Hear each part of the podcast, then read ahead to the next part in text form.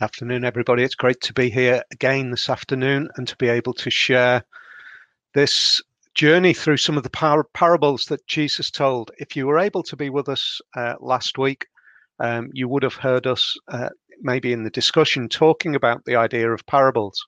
I think one of the amazing things that we see in parables, that in these very brief stories, is it gives a very grounded uh, reality of the experiences of the hearers, the reality of the way people uh, very near to Jesus would have uh, been interpreting their life, but it also gives us the opportunity through story, through narrative, to really think deeply.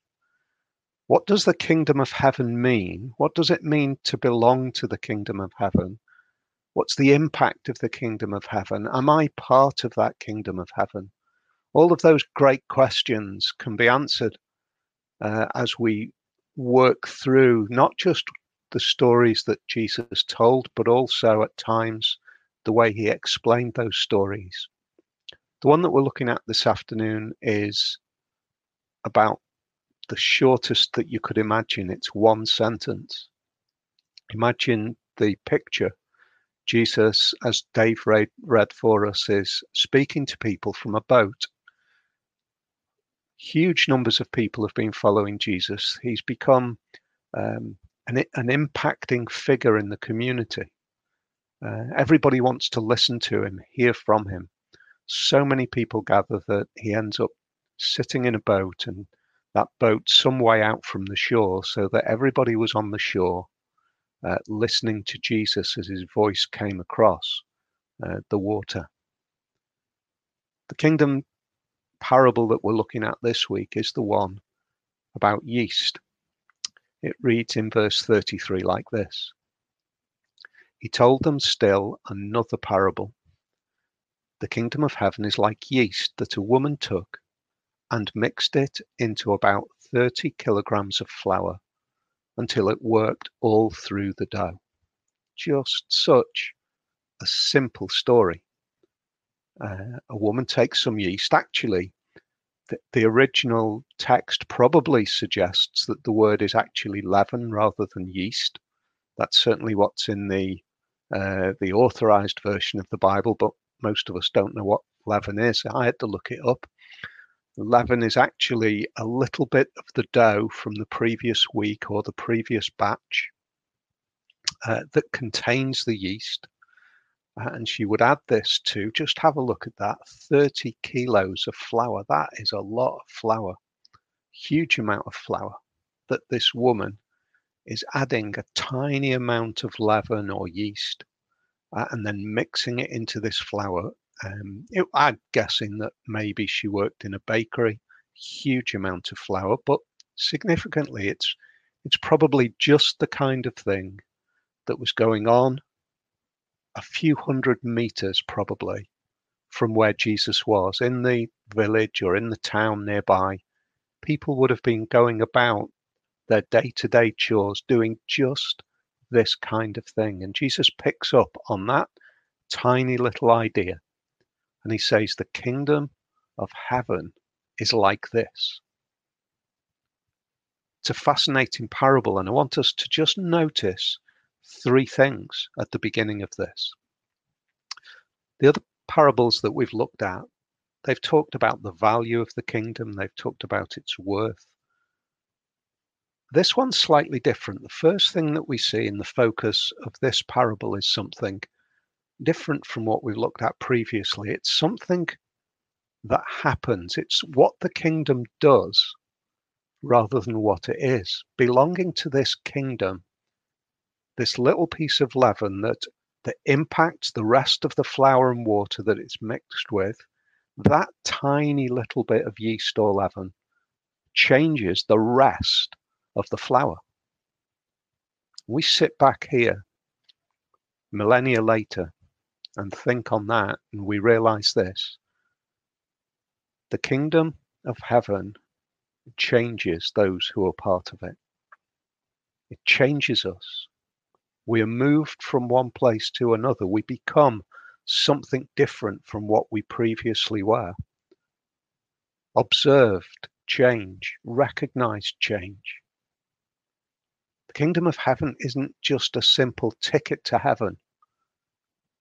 It's a, an impact on lives. It's a, an impact through this community that has grown across the, the whole of the planet over these past 2,000 years and continues to grow. Communities that are being changed by the impact of this tiny little bit of yeast and leaven, which changes those who are part of it.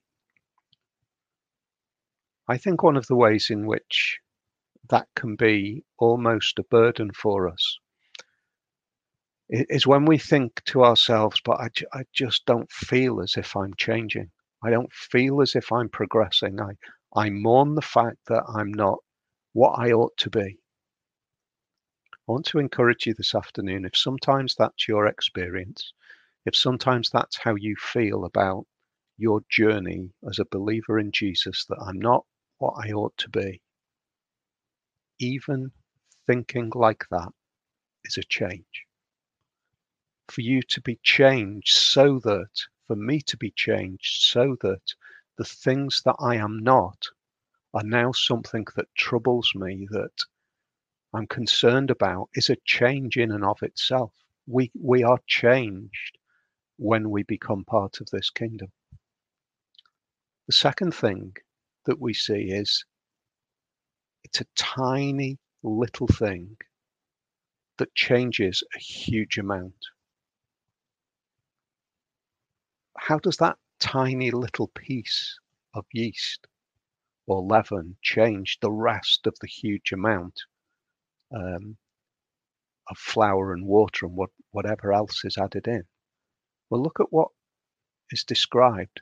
It's the way yeast works the woman works it, she mixes it into the rest of the flour and and this little bit of yeast works on the next bit of flour and water, which works on the next bit of flour and water, and gradually it permeates the whole of the dough. What does that say to us? How does that impact us? The second important thing when we see the way in which the tiny thing changes the large is this it's it's us together it's the the belonging to something which is changed as a large thing that is the significance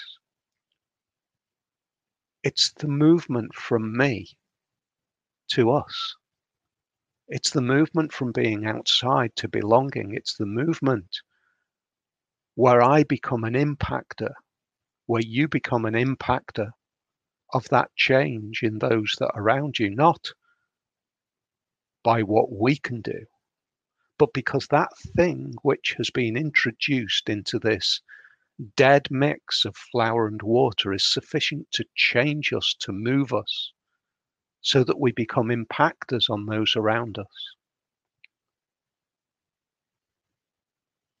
So the first thing that we see is it's what it does rather than what it is. Second, it's the tiny thing that changes the large thing. The third thing is this it's something coming from the outside, coming into that dead flour and water that makes the change. Yeast is alive, it's a living thing. The flour and the water is dead. But when something living comes into that dead flour and water, it it's that living impact which changes. The flour is just flour without the power of the kingdom coming into it, changing it and moving it. Paul thinks on this and he, he writes about this to the church in Corinth. In 1 Corinthians 3 and verse 7, he says this when there's a dispute about who's the greatest uh, of the of the leaders of the church or the preachers of the church, he says, Well, so neither the one who plants nor the one who waters is anything, but only God who makes things grow. That's what Paul sees as he reflects on the impact of the power of God working in the flour and water of the kingdom of heaven. It is the impact of the living thing coming into the dead thing, the impact of the power of God, which changes, which reinvigorates, which brings life to one and then another, which impacts another, which impacts another, which impacts another.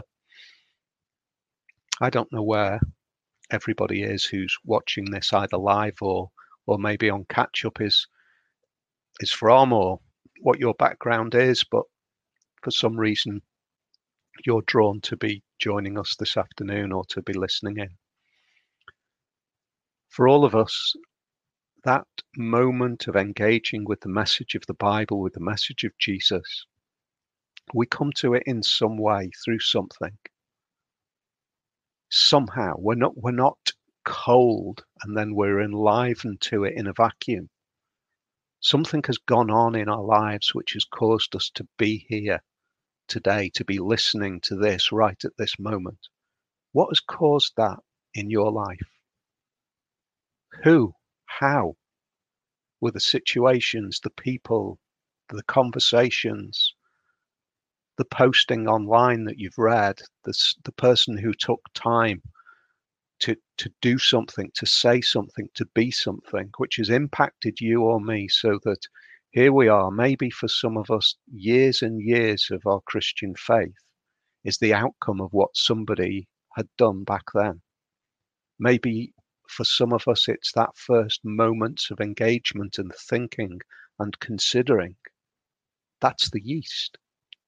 Somebody else has been impacted by this living thing that has come into the body which has caused them to be moved in such a way that has ended up in you hearing, in me hearing, and here we are now, where Jesus is saying the reason that that has happened is precisely because the living yeast has become part of the dead flour and water, and it is being worked through the dough so that it all comes alive.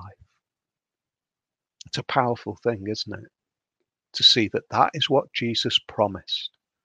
And that is what we see happening day in and day out. You know, as I've been thinking about this and the situation that we're in, I'm maybe thinking a lot over the past few weeks and months about what what is the church, what is the kingdom of heaven in the situation that we're in.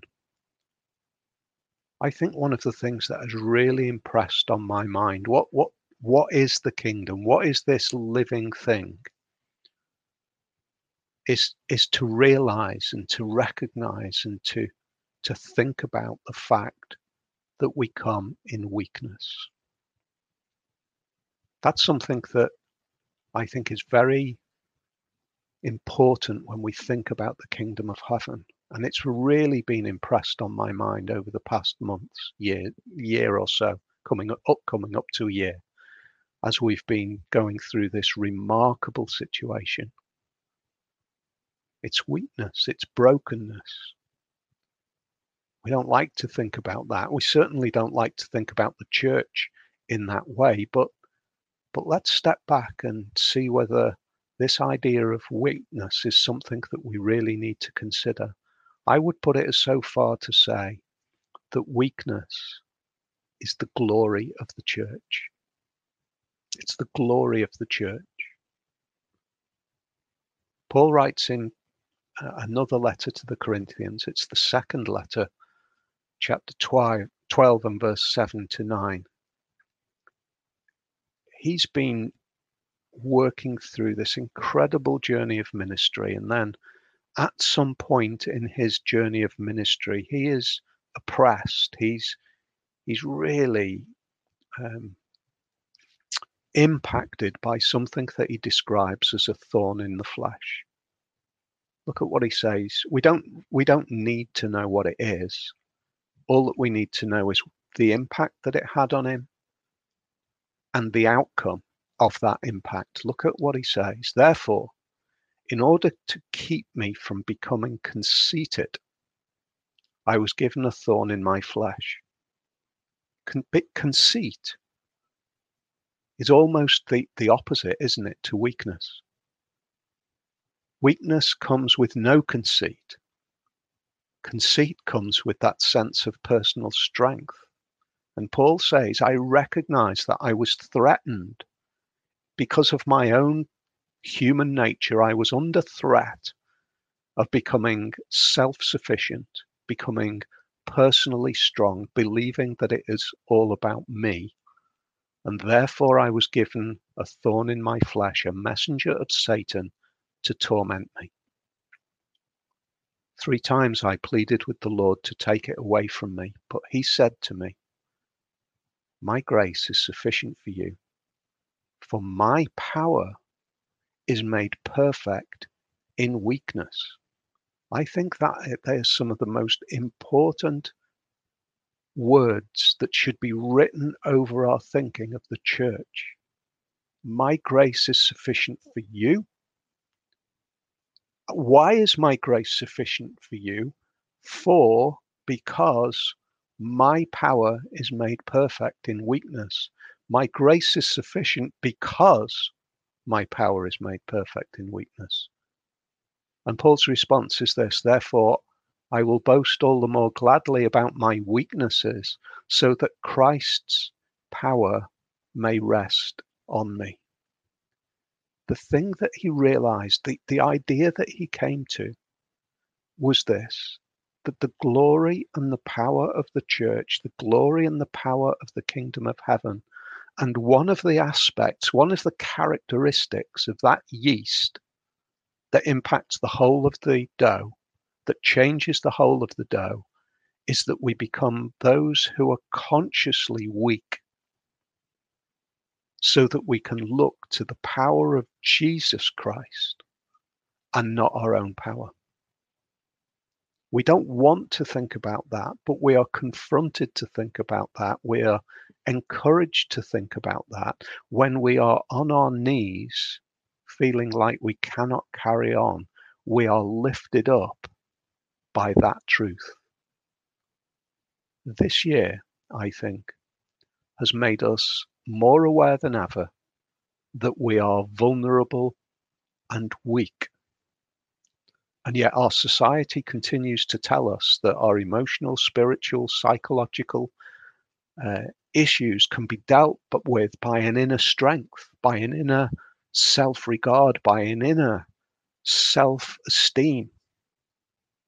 And so the idea, it seems to me, is in conflict with that very idea of hope in Jesus Christ. It, it, it hates the idea that strength and hope is outside of us as strong people.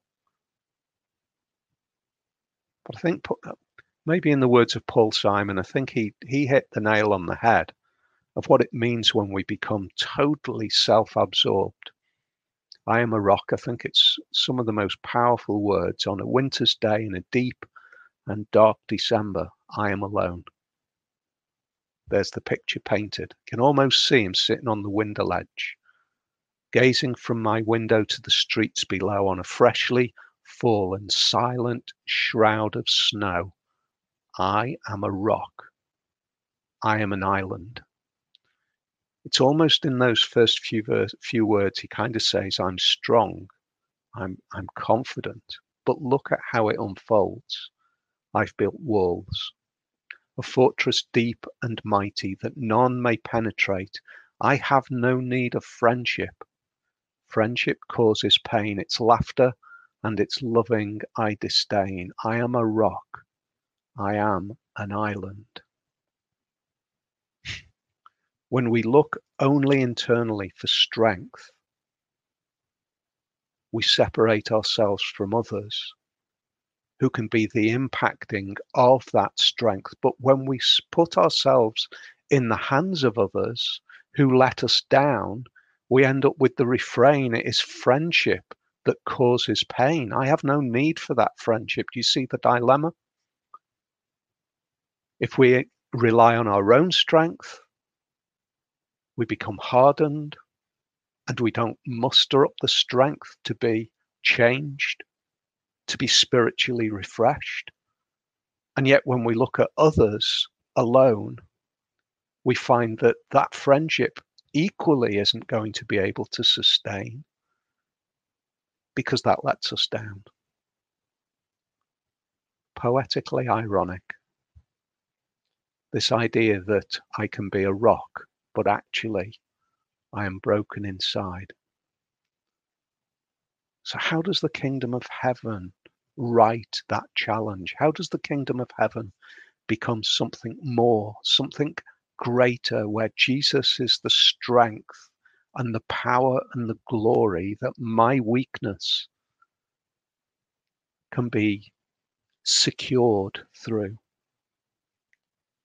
I think it's this, and it's a description you would probably, if you've been around Christchurch long enough, the kingdom of heaven, the, the kingdom of heaven that we see at the moment, one of the things that the Bible makes really clear is the kingdom of heaven is belonging to that is belonging to something, including those who have already secured an eternal hope by leaving this earth and being secured eternally. But but the kingdom of heaven that we can see at the moment is is the church.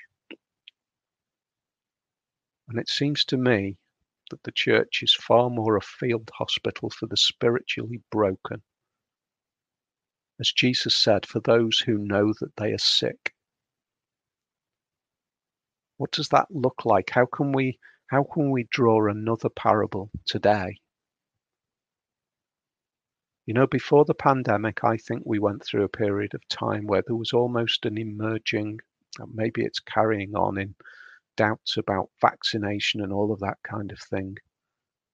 I think there was almost a, a cynicism towards the medical community. And maybe that medical community, I don't know, maybe that medical community kind of almost reinforced that response because it seemed to have a, a kind of superior kind of attitude. But I think there's a shift that has taken place, which is such a powerful picture. What we've seen over this past year is the heroes that have emerged in our community are precisely those individuals who are who are at the front line of this pandemic.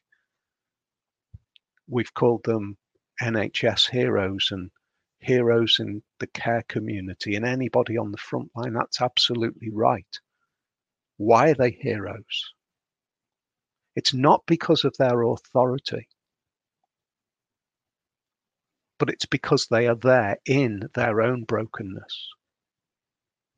Pictures of intensive care nurses with the, the marks of having to wear a mask for a, an 11 hour shift, the end of a devastating, emotionally draining shift, pictures which look so fraught, they've become the treasures.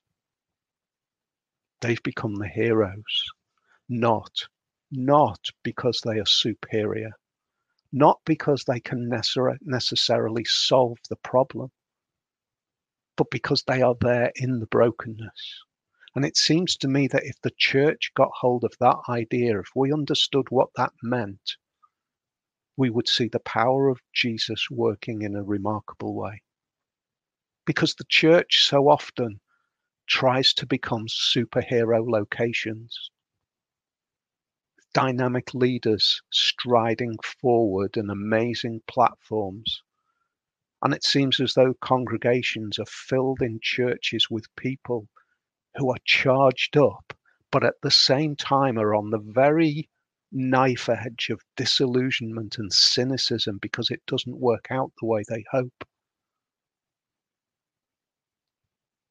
And we've lost all of our sense, all of our idea that actually the church is made strong in its brokenness, not because we've got the answers, not because your church leaders have got some sort of superior idea. No, no, but because in their brokenness, they're just in that field hospital seeking to help, seeking to secure, seeking to encourage, that's the picture of the church. And then suddenly, in that brokenness, in that little thing that is going on, those words that are not the best words at times, but they're the words that are seeking to help and seeking to encourage, something remarkable goes on because the power of the yeast that has come in from outside starts to work.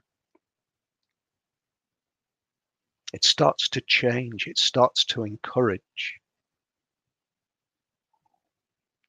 What is the yeast? It seems to me that in the flow of the picture, one of the things that yeast is, is it's something coming in from outside. What does that remind us of? Well, it reminds me of Jesus. It seems to me as though Jesus is the one who comes in from the outside and brings life to the dead ingredients.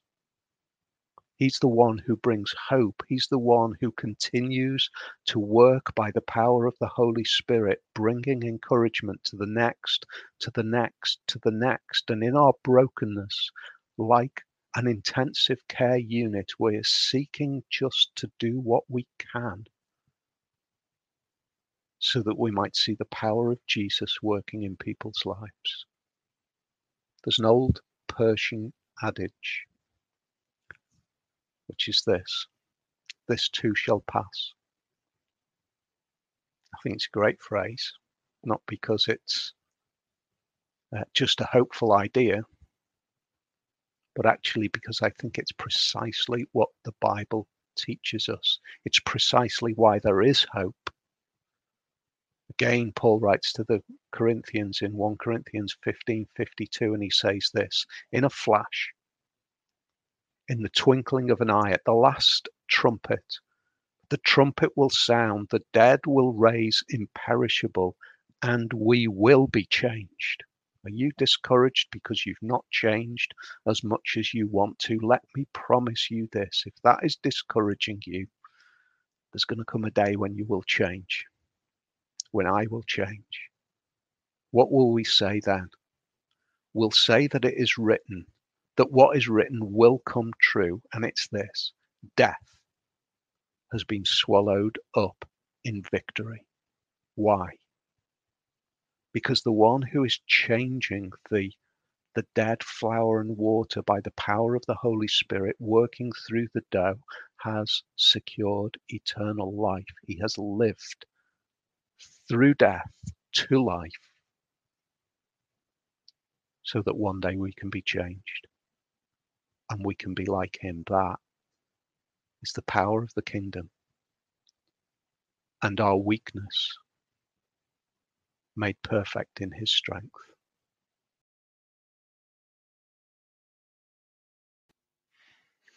Hi, Paul. All right. Uh, yeah, thanks for that. Mm. That was um, that was brilliant. I'm just going to um, kick right off because we don't have long, but let me just jump straight in. That was a let me just reference the encouragement that that was to me and maybe to other people that God I think we're always we we are we always we're always looking for this change, aren't we?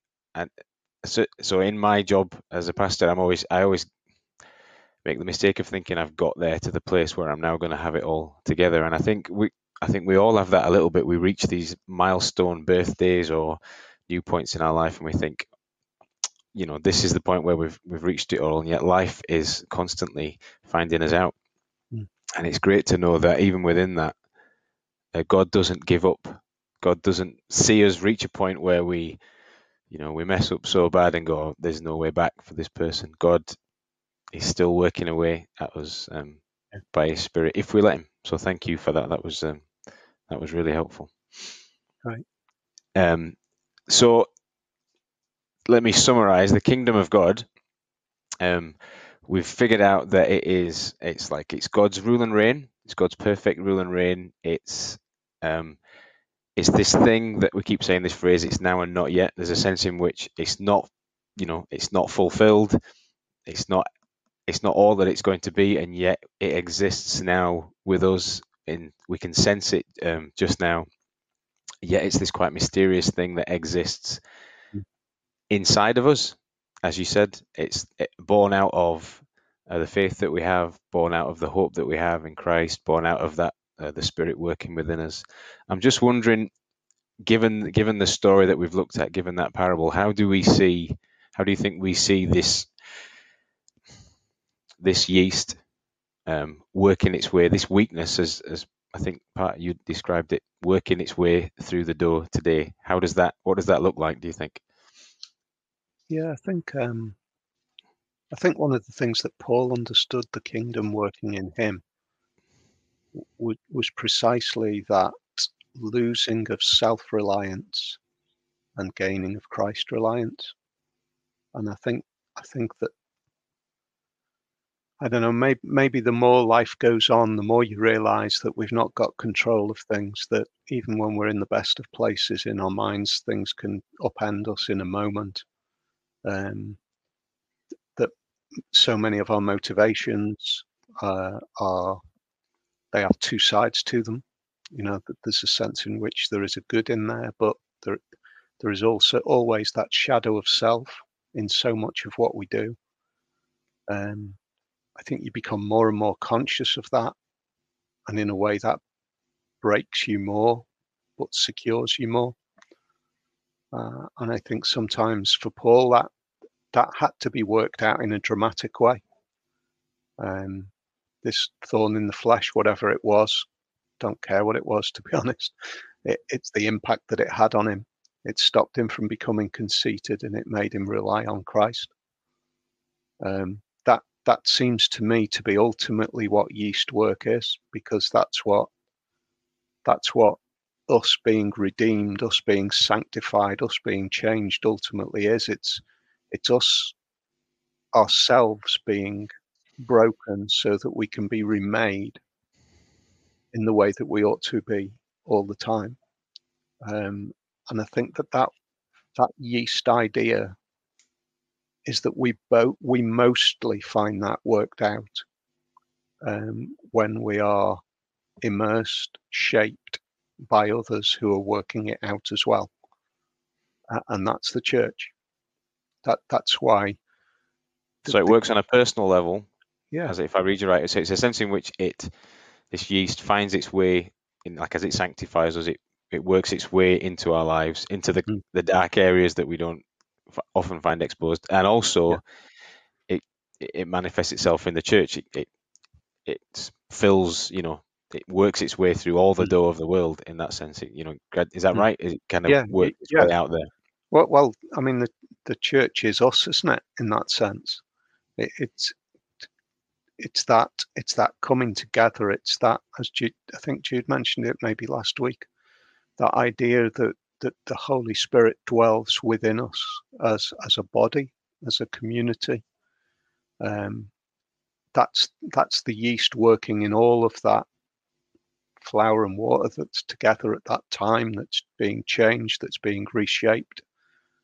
I think this year for the church has been um, hmm. a remarkable time of being challenged, maybe, Hmm. um, so that we are forced to maybe rely more on him rather than our own structures and ideas and uh, ways of doing things. And I pray that I pray that it will be used for good. Yeah, that's definitely been like yeast working its way through the door. I think everybody's felt that a little bit. The separation from the normal Christian routine has made us all stand up and go, right, so what is this thing that I've got? How yeah. is that going to figure itself out now? yeah. without uh, the usual. I go to church then, and I see these people then, and I, I, do this then, and we've kind of all been made to rethink that a little bit, haven't we? And I guess yeah. that's, you know, maybe there are elements of that that is that will be good for us, you know, as we think that stuff through. Yeah, yeah, absolutely. And I think it it reshapes our attitudes towards each other. It reshapes our attitudes towards what we are as part of the church.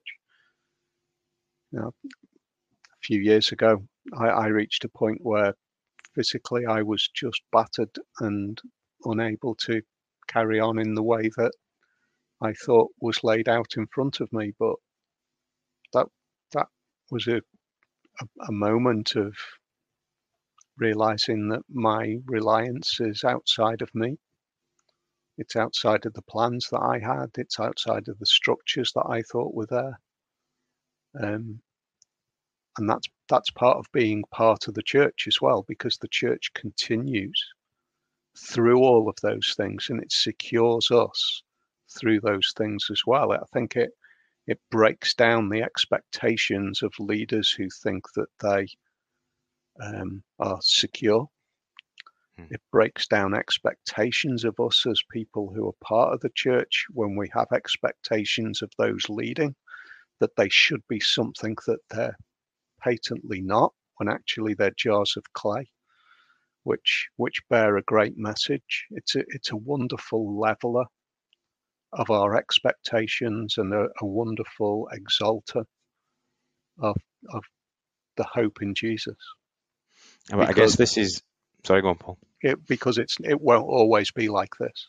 You know, if if this was as good as the church gets, it, it will be a, if this is as good as the kingdom of heaven gets, it's still worth more than no kingdom of heaven in my view. Hmm. But but that's not where it ends so don't let us. What we're saying is, don't let us put you off. um, heaven's going. You know, spending eternity with God. This is just a, a, an imperfect glimpse. What we, with beautiful moments along the way, though. You know, I really miss uh, some of our times at Christchurch. Oh, absolutely, you know? because that that actually, I think this year should be kind of pushing us into that moment of yearning desperately for that mm. to be back. yeah, yeah. It's Which is possibly no way no bad thing, maybe way more important than than we yeah, might have treated it in the past. There's definitely things I'm well. One of the things I'm realizing is the value of t- good teachers as I try and attempt homeschooling grossly inadequately at the moment. You, I'm really missing. I'm really valuing our education system, and yeah, at the same time, I'm really missing church and just mm. really missing just bumping into people and mm. allowing God through His Spirit you know, mm. to to put somebody in my way, as it were, and you know, yeah. t- for me to meet a new friend or for me to, you know, have somebody hear my story and help, you know, mm. help me out because God mm. does work like that, I guess, doesn't He, yeah. through His Spirit. Absolutely. I was going to ask you um, if there's if there's any of the parables of the kingdom that's particularly affected you. Um, so I, I've I've got one that I can just um, while your mind's going, if you want, and I guess we'll we'll wrap it up real quick. But there's a so have a look at the parable of the unmerciful servant. It is um, yeah, it's in if if if you, if you're looking to carry on your study after after this, it's uh, Matthew 18. It starts at verse 21. This is a, a read through the story and because always I get to that place where I think and what the parables do is they pull the rug from under your feet. You think you're reading about how bad somebody else is sometimes, and then you realize, oh man, no, that's that's, that's actually true. a lot like me. So in this story, um, the king forgives the guy who comes along, hmm.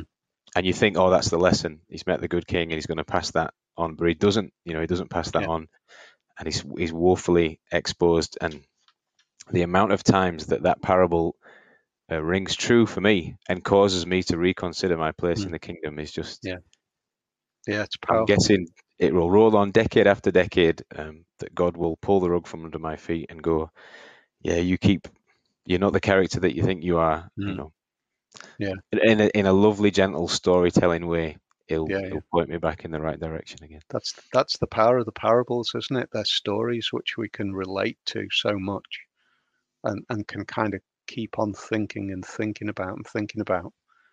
I think um, that that particular one has had a big impact on my thinking over the years. But I think I don't know whether I'm. I think we're a lot of us are like this. I I kind of I'm really moved by the thing that I've last seen,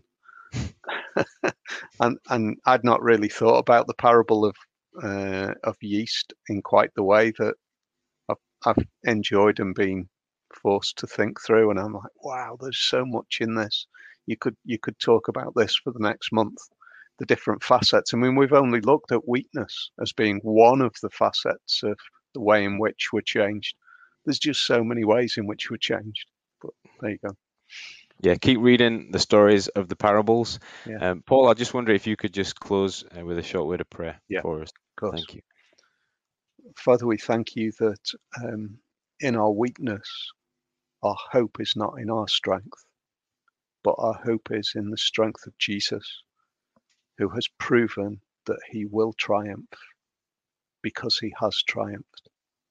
We pray that we might look to him more day by day. We might find our hope in him and that we might be able to recognize and be encouraged by those tiny little changes that are going on by the work that you're doing in our lives. If we don't yet know that change going on, we pray, Father, that you would speak to us in a way which is irresistible in Jesus' name.